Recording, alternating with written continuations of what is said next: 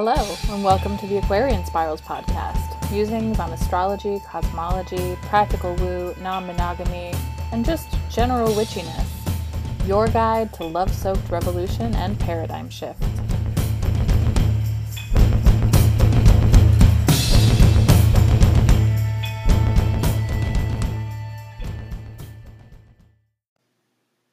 Hello, and welcome to episode number two.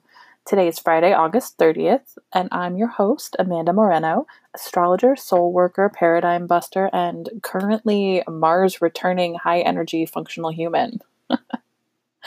uh, it's funny because I woke up with a start this morning and realized it was way too early, like 3:30 a.m. early, which also happened to be about the time of the Virgo new moon. Um, and when I finally logged into Facebook this morning, I learned that I was not alone on the insomnia train.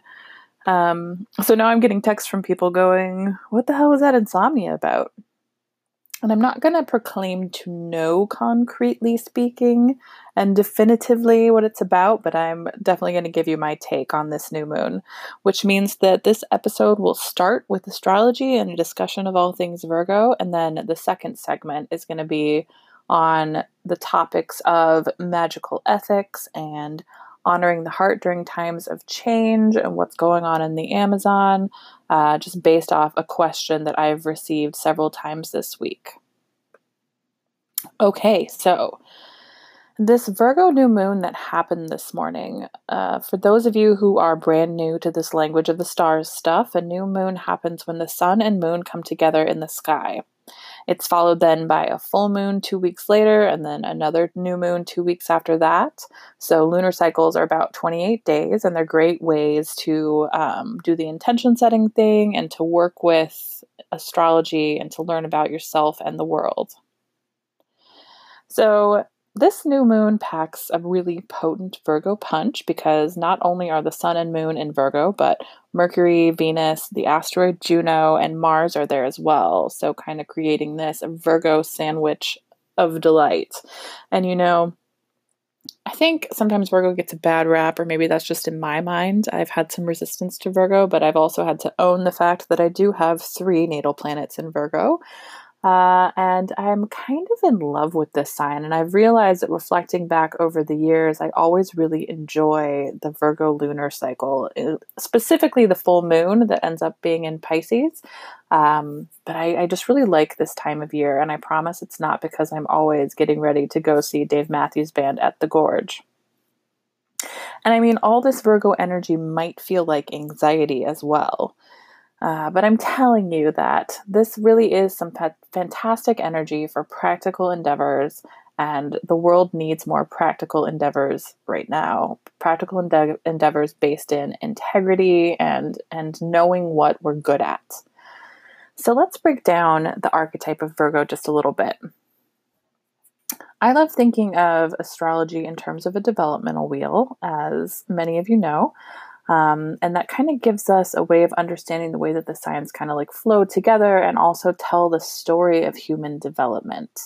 And so, starting with Aries, we get that that birth instinct, that like emergence into the world. It's it's all instinct, just crying, shitting, eating, and there's no conscious thought there. And then in Taurus, it's the internalization of safety and having our survival needs met through our five senses, um, and specifically through the way that we're held, so that the sense of touch. Um, and and whether or not we you know have someone quite literally holding us and then from that place, we get to Gemini, which is where we start to develop the conscious mind and our ability to label and categorize and communicate. And then Cancer, which is the development of the individual ego and our recognition of separation for the first time that we're separate. Um, and the kind of inherent insecurity of that, emotional insecurity of that, but also our membership to a family, which is our first kind of like ego identity. And then in Leo, we express that ego identity. We express our, our uniqueness. Um, and so those first five signs of the zodiac are all focused on subjective development. It's all internal, it's all about me. So then we get to Virgo. And in the sign of Virgo, we are transitioning from how can I be special to how can I be useful. And we're transitioning from five signs, five of the 12, um, with subjective focus into how can I relate to other people. And so there's this kind of crucible that happens with Virgo energy, and, and it can be an archetype of crisis.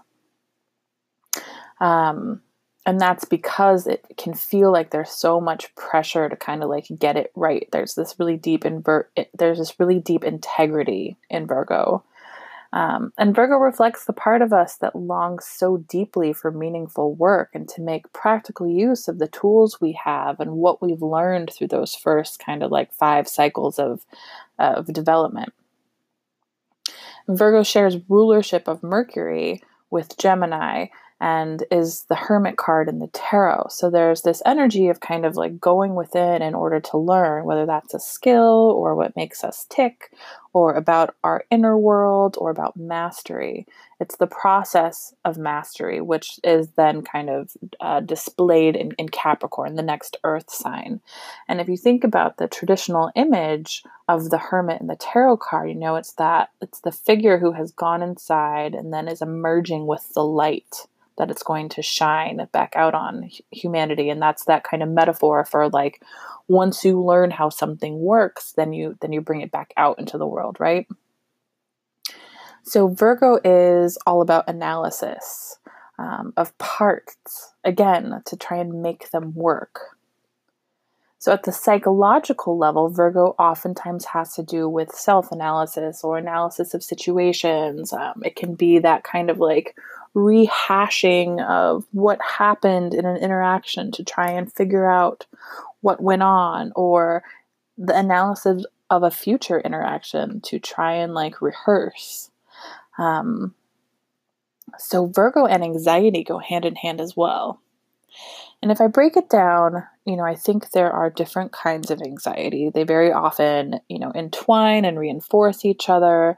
Uh, they loop into each other, but ultimately there's physical anxiety, and that's the anxiety that you, you feel like physical symptoms like heart racing or, you know, a, a rock in your stomach.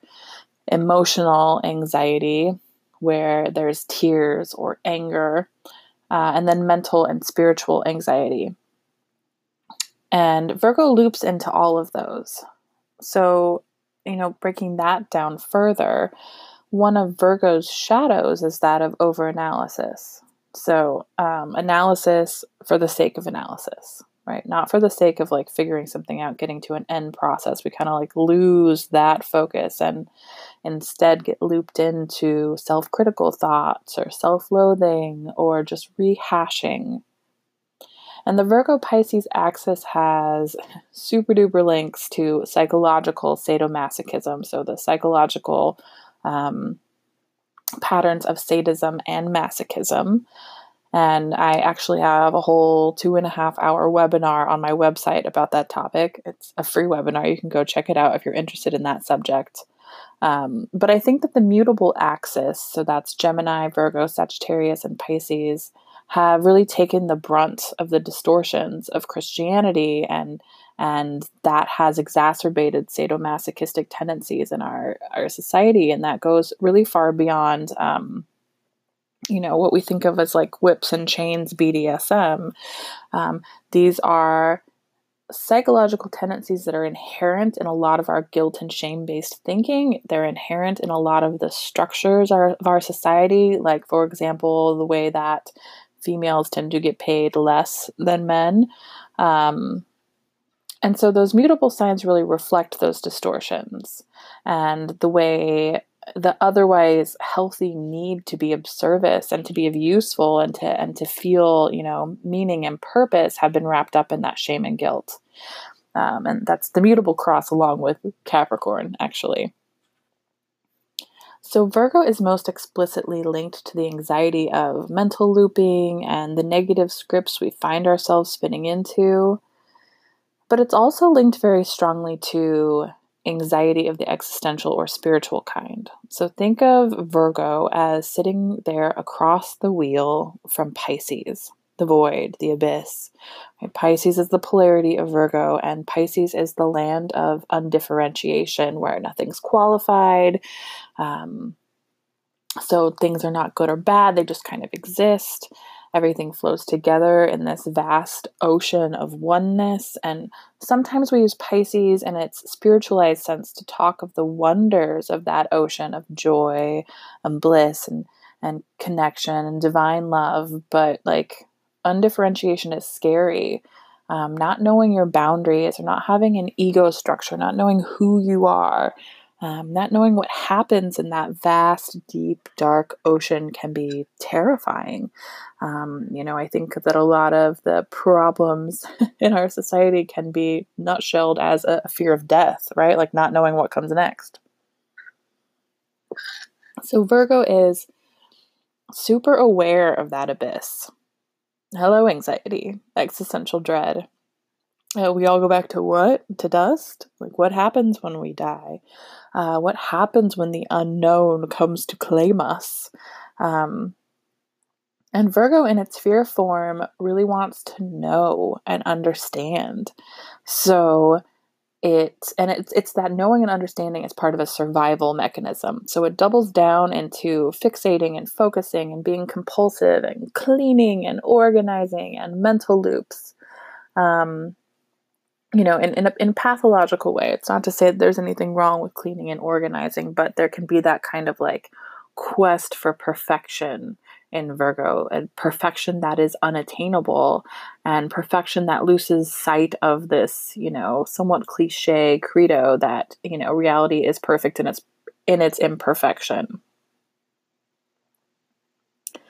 And so, outside of a spiritual framework, I would say Virgo has no way to orient to what it's all for.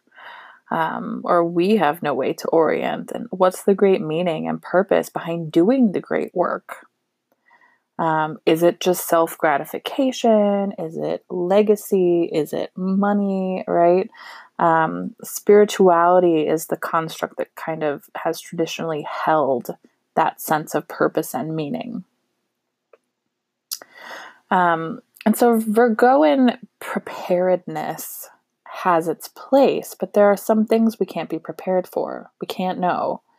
So there's this balance trying to happen here between Virgo and Pisces, between making practical use of our tools while also knowing that we we can't know what will ultimately happen. We can't we can give it uh, a great effort, but we ultimately can't control everything. So that's where the you know healthy Virgo has respect for the benefits of routine and step by step processes. It's not that kind of obsessive compulsive energy Virgo gets a reputation for.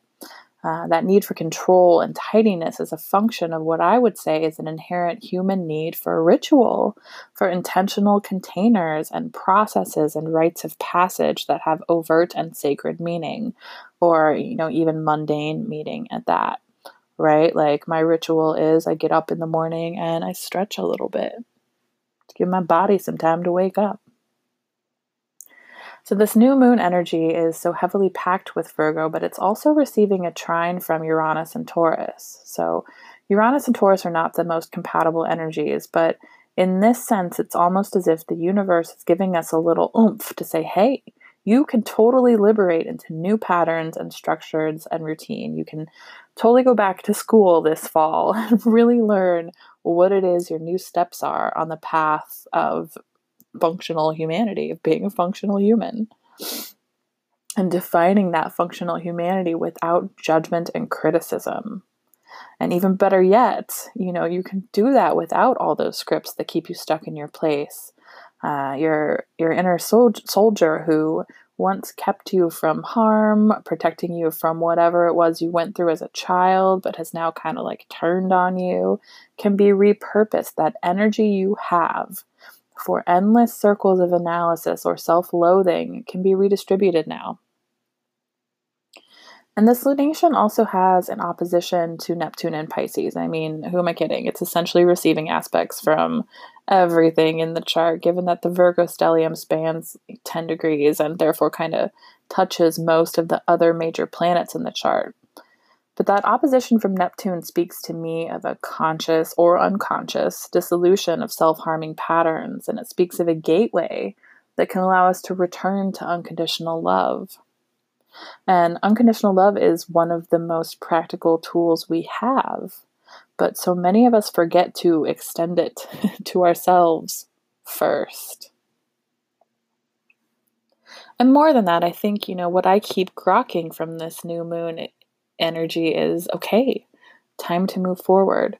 Not just in my personal life and for my family and inner circle, but for the sake of the world. Um, you know, the blend of Aquarius and Virgo, which we see in that square from Uranus, because Uranus is the ruler of Aquarius, I think really speaks to a brand of humanitarianism. It, you know, Virgo and Aquarius are linked through quincunx or an inconjunct aspect, uh, naturally speaking, but really it's that I think that um, Virgo's practicality and longing to be of service really comes to good use with the humanitarian vision of Aquarius or Uranus.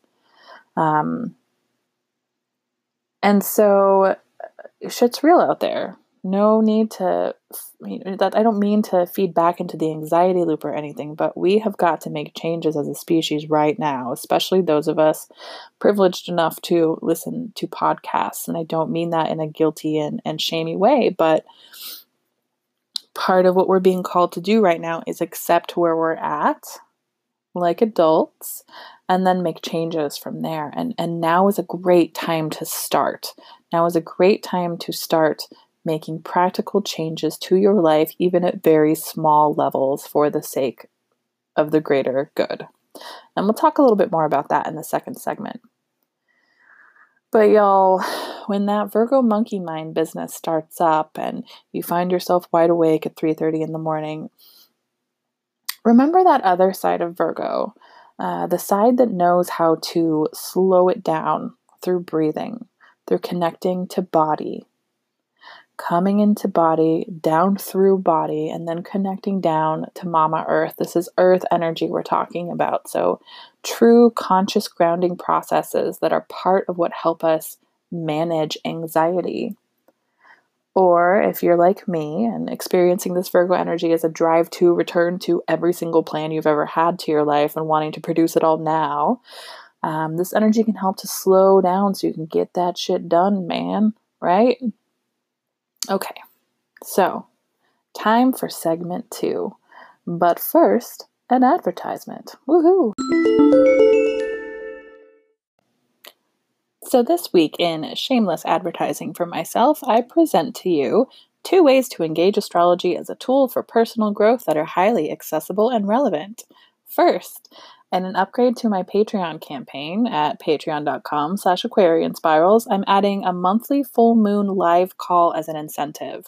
The first call is set for September 13th, and you can receive it as part of your Patreon subscription or just purchase it as a one time event. Registration link will be in the notes. Second, registration for my Astro Basics course is live and ready for you. Astro Basics teaches you how to become your own astrologer and use your chart as a magical map for navigating your life for the rest of your life. You'll get six online classes, two bonus in person Astro Circles if you're in the Seattle area, and access to me via email for all of your out loud processing and questioning needs. And I have one pay as you can and one partial scholarship available. Pretty exciting. So, this week I am going to do just a little riff on a question I hear in different forms all the time, which is a question I've heard a lot this week in particular. Uh, and that's what can I do for myself and the world as shit keeps hitting the fan? And I suppose a lot of this podcast and the work I do is actually oriented towards that question. But this week I want to talk about it against the backdrop of what's going on with the Amazon burning, magical ethics, and personal responsibility, because, you know, Virgo. So Virgo is about boundary boundaries and discernment and making practical use of the tools we have. And I've been thinking a lot about spiritual, magical, and witchy activism lately. And I guess I should give a few disclaimers first. I mean, I sling the word witchy around a lot, even in the description for this podcast, and I call myself a witch, but I also know that when it comes down to it, I'm still kind of a baby witch. I just fully embrace the term because, like, it's an adequate descriptor, and I've got a long old lineage of Whitney, witchiness in my in my cellular structure. Uh, so other people would probably be better than I at giving in-depth ask explorations of magic, but um, I do have a pretty strong sense of magical ethics, and so we're going to talk about that. Second disclaimer I do not actually feel like I have a good grasp on what's going on in the Amazon, politically speaking. Um, I, I, know a little bit. I have read some different articles, and I feel like I'm having a hard time getting really good, um, accurate information. So I know that it's on fire. I know a little bit about the the dictator there and and how terrifying he is. Um, but I don't feel really solidly grounded in, in factual information at this point. Third disclaimer, and one I'll come back to a lot it's hard to talk about nuanced topics in nutshells. Uh, so, you know, take what works for you and leave the rest. You are your own best guide. So, as I watch and tap into awareness that the lungs of the earth are burning and that another freaking dictator is quote unquote in charge of an area that is not only a vast resource for the health of the planet, uh, but a home for millions of indigenous humans, for millions of people. I'm, it's it's just really overwhelming and terrifying and and heartbreaking. I'm also observing that I'm fairly well desensitized in some ways, and and that's not my favorite thing. Um, you know, it is that kind of onslaught of of bad news, right? And you just, or at least I just have these phases where I react really deeply, and then phases where I don't react at all. And I think that's part of just being a human at this at this time that we're living in, this crazy, crazy timeline. Um, but I've seen several discussions online about, you know, what we we being magical folks, spiritual folks, can do to help what's going with what's going on with these fires, and my favorite has been a post I saw with a sigil created by Laura Tempest Zakroff, um, and I'll post a link to that in the notes. But it was floating around Facebook last week, and it came with instructions for some ritual magic. And I love that kind of thing. And for me, that is practical magic at its best when it's kind of like tapping into what's going on as a collective and it's teaching people how to use um, ritual and implements um, in, in in lots of different ways because I think that reclaiming magical traditions and earth-based wisdom is a really potent tool for helping what's going on in the world, um, especially when used in collaboration with activism. And so that also, you know, this also has something to do with the fact that I believe in magic, right? Like not as some airy fairy thing, but as an act that weaves together all aspects of reality to create transformation in alignment with will. And you don't like set a spell and poof, magic happens, right? Witchery involves work at all levels spiritual, psychological, emotional, mental, but it also involves follow through, practical steps in the real world. You're kind of like making a contract with the mysterious other, saying, like, I need your help with this, and I will do this. And kind of, you know, a tangent here, but I see people chastising the use of thoughts and prayers, right? Like we have another mass shooting, and then folks who support gun rights uh, at all costs will send thoughts and prayers. Um, and and the people around me who tend to be progressives who don't really care about gun control or who in my opinion correctly can connect that we fucking need gun control in this country um, are kind of telling the thoughts and prayers parade to do real actual work to create change um, thoughts and prayers can be akin to magic in many ways, right? So, in that airy fairy sense, or the common misconception that magic is all floof and poof, right? Like it's um, this this fairy tale realm that does not exist in reality. Um, but thoughts and prayers can, I believe, be an actual magical working. Uh, you have you just have to have an understanding of and believe in that that vastly interconnected web of energy that we all exist in. Um, and this is the kind of stuff that you know physics and and the forms of science that are daring to look into the mysteries of human consciousness are, are starting to be able to language themselves. Um, so like thoughts and prayers or sigil magic or ritual or rain dance or connection with the earth is absolutely i believe helpful when it comes to you know ecosystem collapse and like big time fires but clearly, it's not the full story, and much more is needed.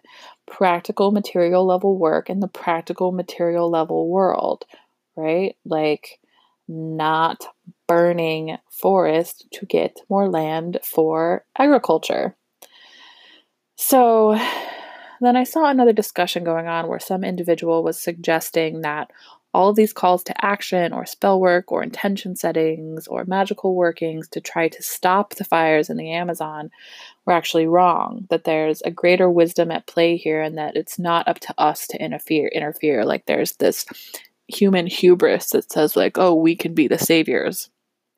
And i mean i always have a hard time when i see anyone speaking equivocally about what we should do like everything in the world and i think that sometimes i speak that way as well like in a lot of my write writings i will say you know we need to and i think part of that is just you know the the structure of language and part of that is that i make an assumption that people who are reading my stuff and listening to my stuff probably are in agreement with me in a lot of ways but i also make an assumption that you know you you know that you have free will. Um, but i had to think about this a lot and and what I did was, what it did was, it took me back to a conversation I had in therapy several years ago when I had the means for therapy with a therapist uh, who could hang with the magical shamanic astrological worldview. That was that was very great.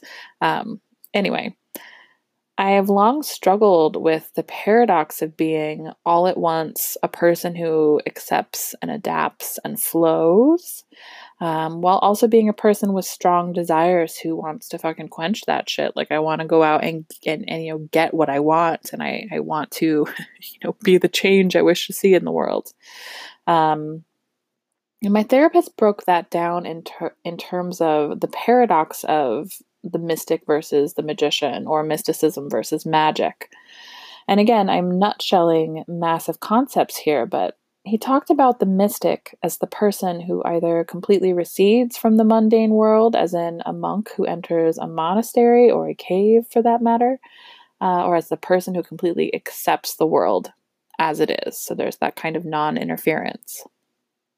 The magician, on the other hand, would be the individual bringing reality into coherence with their will. So, like physical reality into coherence. It's based in desire and I suppose manipulation, although I prefer to see it as coming into coherence. And sometimes I see that uh, mystic magician split as kind of like a, a shamanism versus sorcery split as well. And so I have both of those impulses within me quite strongly. I, I, struggle with how to reconcile them a lot of the time. And this is one of the greater learning points of my life that I'm still very much in the midst of. But something about non interference at this point, especially when it's being touted by folks who appear as white, uh, make me question.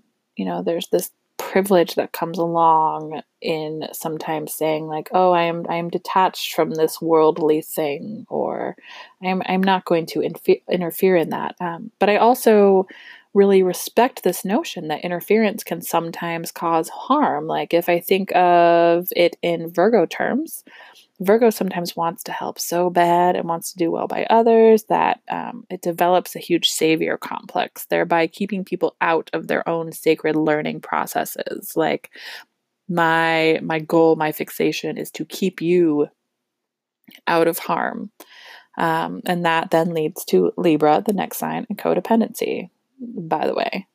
Um, so when I hear someone saying, hey, no thoughts and prayers to the burning Amazon or no magical workings to interfere on behalf of some predetermined good of all, I am all at once, you know, I vaguely get it at the same time as my Virgo and discernment kicks in. Like, how do I pick this apart?